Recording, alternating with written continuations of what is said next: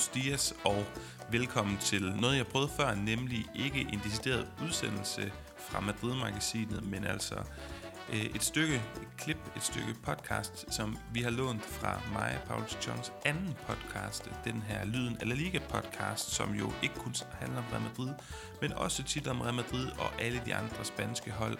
Seneste episode, vi har lavet på Lyden af Liga, handler om de tre tilbageværende spanske hold i Europa, Real Madrid, Granada og Villarreal, og I får lige den bid, der handler om Real Madrids forestående kampe mod Liverpool, altså lånt fra Lyden af La Liga. Det er en snak med Liverpool-mand Clark James, der også er TV3's TV3 Sports stemme, når det handler om, om engelsk fodbold tit. Og øh, ja, vi havde en snak om de her ting, den får I her.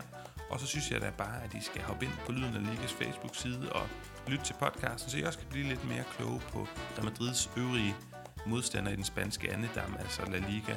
Og bare rolig, hverken Nikolaj eller jeg har glemt jer, kære lyttere af Madrid-magasinet. Vi er tilbage i næste uge, hvor vi kigger efter første opgør mod Liverpool og frem mod El Clasico og det altså skæbnesvange returopgør mod Liverpool i England. Kan I have en god weekend, og vi lyttes ved lige om hjørnet. Un, dos, tres. A la Madrid! Lad os starte med gigantopgøret mellem Real Madrid og Liverpool. Til at hjælpe mig med at tage temperaturen på det opgør, har jeg fået besøg af Clark James, medstifter af Redman Family og Liverpools stemme hos TV3 Sport. Clark, kort og godt, hvem er egentlig favoritter og hvorfor? Jeg synes, det er så tæt på 50-50, øh, som vi overhovedet kommer. Øh, jeg ser to hold, som langt hen ad vejen har en sæson, der minder om hinandens. Øh, Liverpool er sunket en lille smule dybere, men ellers så er overskriften, at det har været enorme skadesproblemer for begge hold. Øh, der har forpurret rytmen, og der har forpurret, at man ligesom har formået at bygge noget op, øh, som ligesom skulle øh, for Liverpools vedkommende i hvert fald være et titelforsvar, og for Real Madrids vedkommende ligesom være et push mod, øh, mod en La Liga-titel og, og, ja, og gå rigtig, rigtig langt i Champions League. Og jeg tror, at øh, når vi gør status efter, efter sæsonen, så vil det være den overskrift, der ligesom er for begge hold, at, at skader forbruget rigtig meget. Hvilke tanker gik igennem dig, da du så, at det var Real Madrid, der blev parret med dit Liverpool? Jamen, øh, for at være helt ærlig, så, øh, så var det faktisk, det lyder helt sindssygt, men det var faktisk min ønskelodtrækning. Det er der flere årsager til. Øh, normalt ville det jo være helt sindssygt at sige, at et hold som Real Madrid i Champions League, øh, ubestridt den største kanon, der overhovedet er, øh, 13 øh, titler, og dermed det, man i Liverpool betegner som European Royalty, øh, noget man selv bryster sig at være ligesom et, en, en seriøs force i europæisk fodbold, og det er Real Madrid jo de allerstørste indenfor. Øh, men der er bare noget i den her sæson med, med Real Madrid, øh, Øh, eller i øjeblikket med Real Madrid, som er, at der er et generationsskifte, der ikke rigtig lader til at, øh, at være sket endnu. Øh, der er en masse spillere, der har vundet en hel masse i den her klub. Blandt andet de her fire Champions League-titler på, var det på fem år? Øh, mener at man vandt fire, ikke? Øh, og siden der er der ikke sket sådan den, den, den helt store udskiftning, og jeg føler måske, at det er et hold, der også er ramt af en lille smule mæthed, samtidig med den her skadeskrise, som blev omtalt før.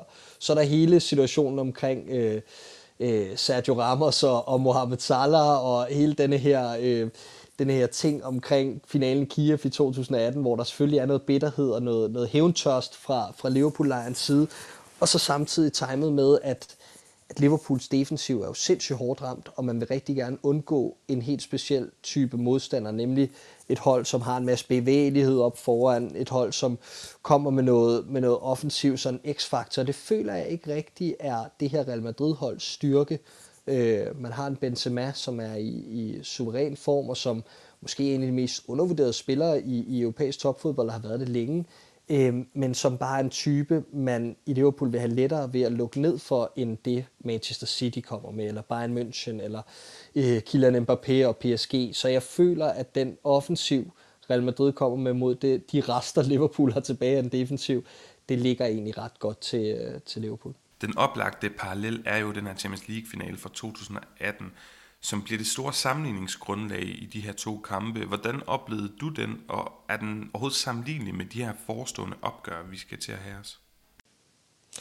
Nå, altså jeg, jeg tror ikke, at åh, jeg tror, det er meget forskelligt, hvordan det blev sådan... Øh, altså det var svært at, det var svært at opleve, øh, fordi ikke så meget på grund af den der skuldertakling, men mere det her med, at på det tidspunkt var Liverpool et hold, der var bygget op til, altså man kunne mærke, at der var noget i gære. Man kunne mærke, at, at der, der var noget, der lurede lige under gulvbrædderne i forhold til, at, at det her hold godt kunne blive et seriøst vinderhold. Men man manglede ligesom den der store pokal, og den første pokal under Jürgen Klopp til at sætte streg under det. Og det forblev bare lige ved næsten, så den her kamp blev også bare sådan endnu en i rækken, hvor at, når, så gjorde man det endnu en gang ikke til at være øh, et låne, eller for at være et låneprojekt til at være et vinderprojekt. Og det tror jeg var den største frustration lige omkring taklingen. Altså, jeg brød mig da ikke om at se det, jeg synes ikke, at det var, det var vanvittigt sportsligt. Øh, det er, man skal også forstå, hvad Sergio Ramos er for en type. Han er en gennemsyret vinder for enhver pris, og, og det kan man mene om, hvad man vil, men det kom i den grad til udtryk i den her kamp, og, og, og på en eller anden måde tror jeg også, der var noget at lære af, af, af det forløb og det, der skete i den kamp for Liverpool, som man tog med sig videre og, og kun gjorde enheden endnu stærkere.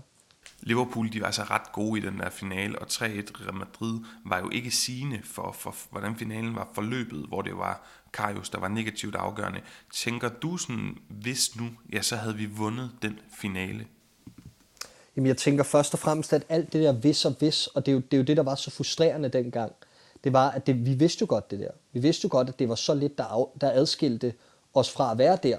Men det var bare frustrerende endnu en gang at stå der, hvor man sagde, hvis vi lige havde 5% mere, hvis vi ikke havde ham på kassen, hvis vi havde det og det. Så jeg synes, at hvis man, hvis man perspektiverer til i dag, så er det en helt ny situation. Jeg synes, Mohamed Salah sagde det fint i sit interview øh, med netop spansk presse øh, forleden dag, hvor han nævner det her med, at det er noget helt andet nu. Vi er, vi, vi er en, en gruppe af vindere nu. Og, og, og det er bare en, en enorm forskel i mentalitet. Det er en enorm forskel i selvforståelse. Og det er en enorm forskel i selvtillid op til at gå ind til sådan et opgør her mod en mastodon som Real Madrid på den her scene.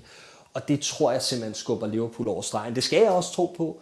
Øhm, men jeg vil sige, at, at man kunne godt mærke op til den gang, øh, til den finale, at, at Liverpool var underdog her. Det vidste man jo godt. Det var man godt klar over.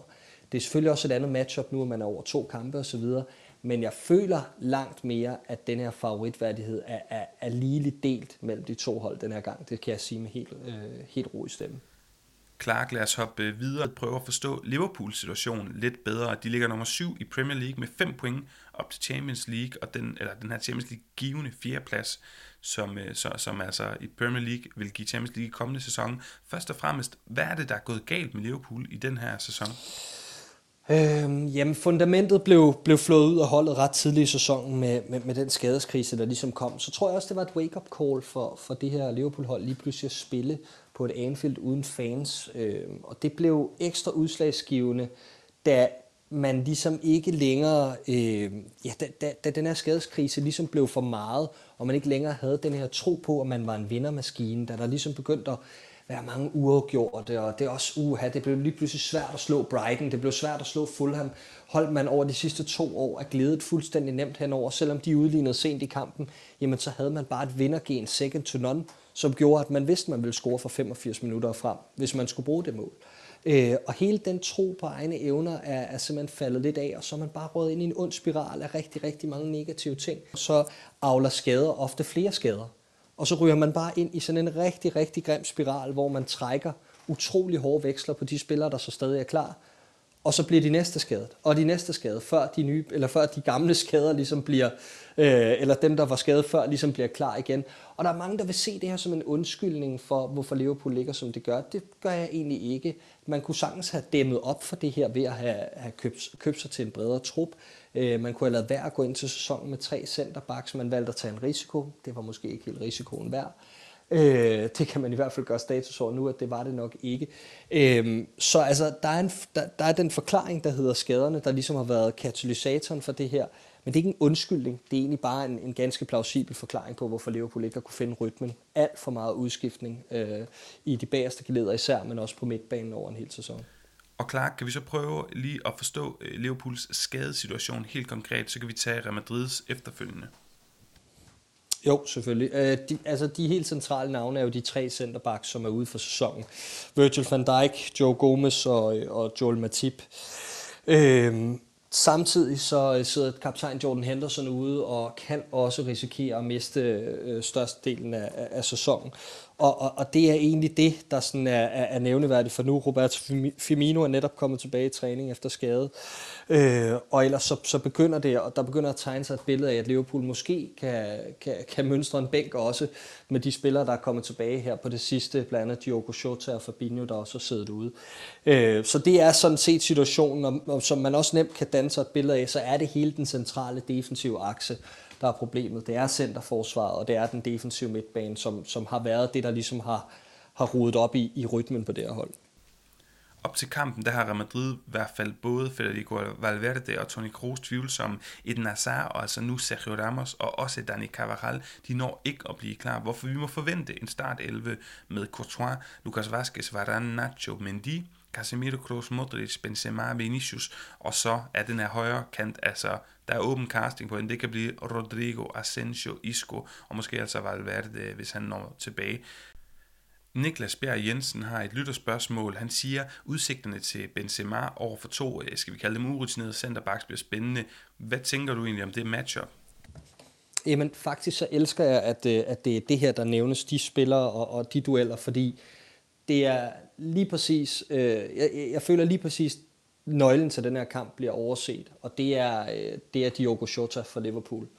Som har ramt form på et helt rigtigt tidspunkt og bliver en, en x-faktor, fordi alle, alle ved, hvad Sadio Mane og Mohamed Salah kommer med, og det er nemlig spillere, der, der har det her, det her øh reputation, altså det her ry for netop at kunne, øh, kunne tro med fart i dybden osv., men det er også blevet nogle andre spillere, de er ikke rendyrket hurtige kanter længere, Mohamed Salah er mere blevet en targetmand for Liverpool, spiller meget med ryggen til mål, øh, vifter forsvarsspillerne af, holder fast i bolden, sætter Liverpool i gang derfra, selvfølgelig en gudsbenået afslutter.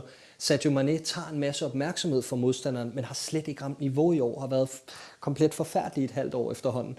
Øh, og det giver bare plads til, at, at nu hvor Firmino også er, er dykket en smule niveau og ligner en mand, der har toppet for alvor, jamen så er Shota kommet ind og, øh, og har udnyttet, at der netop har været knap så meget fokus på ham, når han har spillet, og han er altså en måltrussel. I forhold til den anden ende, øh, Benzema, øh, over, for, øh, over for Liverpools forsvarsspiller, så er det som sagt en duel, som det er selvfølgelig ikke en duel, jeg slikker mig om munden, øh, når jeg tænker på, men, men, men det er bare bedre end alternativ, som var mange af de her hurtige, øh, finurlige spillere, som øh, gerne vil ned og spille på gulvet, og hurtige kombinationer omkring Nat Phillips og øh, Ozan Kabak, som øh, til sammen øh, øh, slet ikke, selvfølgelig har gjort det rigtig fint de sidste par uger, sammenlignet med, hvad vi har set de for, forgangne uger øh, af Liverpool centerback kombinationer, men som ikke har det fornødne niveau overhovedet til at skulle spille Champions League kvartfinale sammen øh, for Liverpool i centerforsvaret.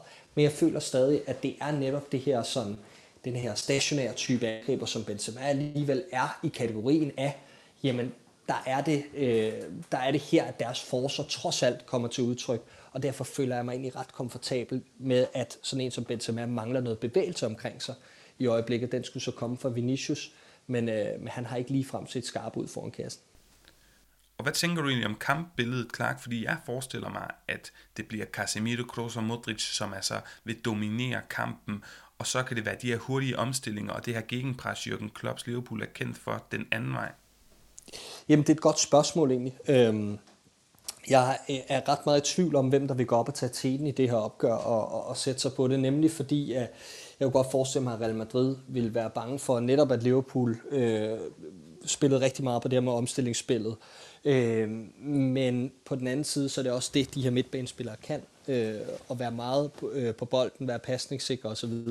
Og så glæder jeg mig til ikke en direkte duel, men en duel mellem Casemiro og Fabinho på hver sin defensiv midtbaneposition, som jeg synes jo, de to er blandt de aller, allerbedste øh, i verden som sekser. Og øh, jeg er faktisk i tvivl om, hvem der er bedst, når de begge to er bedst. Øh, og, og det håber jeg lidt, at det er to spillere, der rammer et højt niveau, så vi kan, så vi kan, få, en, så vi kan få afmålt en duel der. Og til sidst, hvis du vil afslutte øh, min sætning, de her to opgør, de bliver afgjort på Øh, de her to opgør bliver afgjort på energi og tempo.